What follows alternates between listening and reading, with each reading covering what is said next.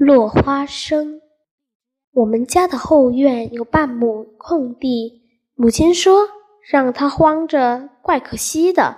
你们那么喜欢吃花生，就开辟出来种花生吧。我们姐弟几个很都很高兴，买种、翻地、播种、浇水。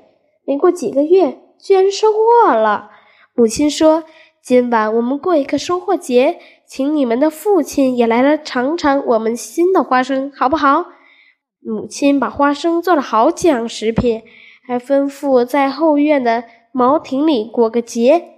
那天晚上夜色不太好，可父亲来了，实在难得。父亲说，你们爱吃花生吗？我们争的回答，爱。谁能把花生的好处说出来呢？姐姐说，花生的味道很美。哥哥说，花生可以榨油。我说，花生的价钱便宜，谁都可以买来吃，都喜欢吃，这就是它的好处。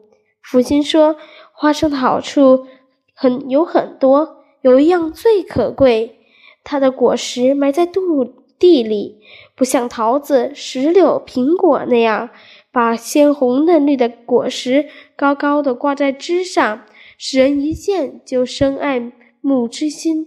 你们看它矮矮的长在地上，等到成熟了也不能立刻分辨出它有没有果实，必须挖起来才知道。我们都说是，母亲也点点头。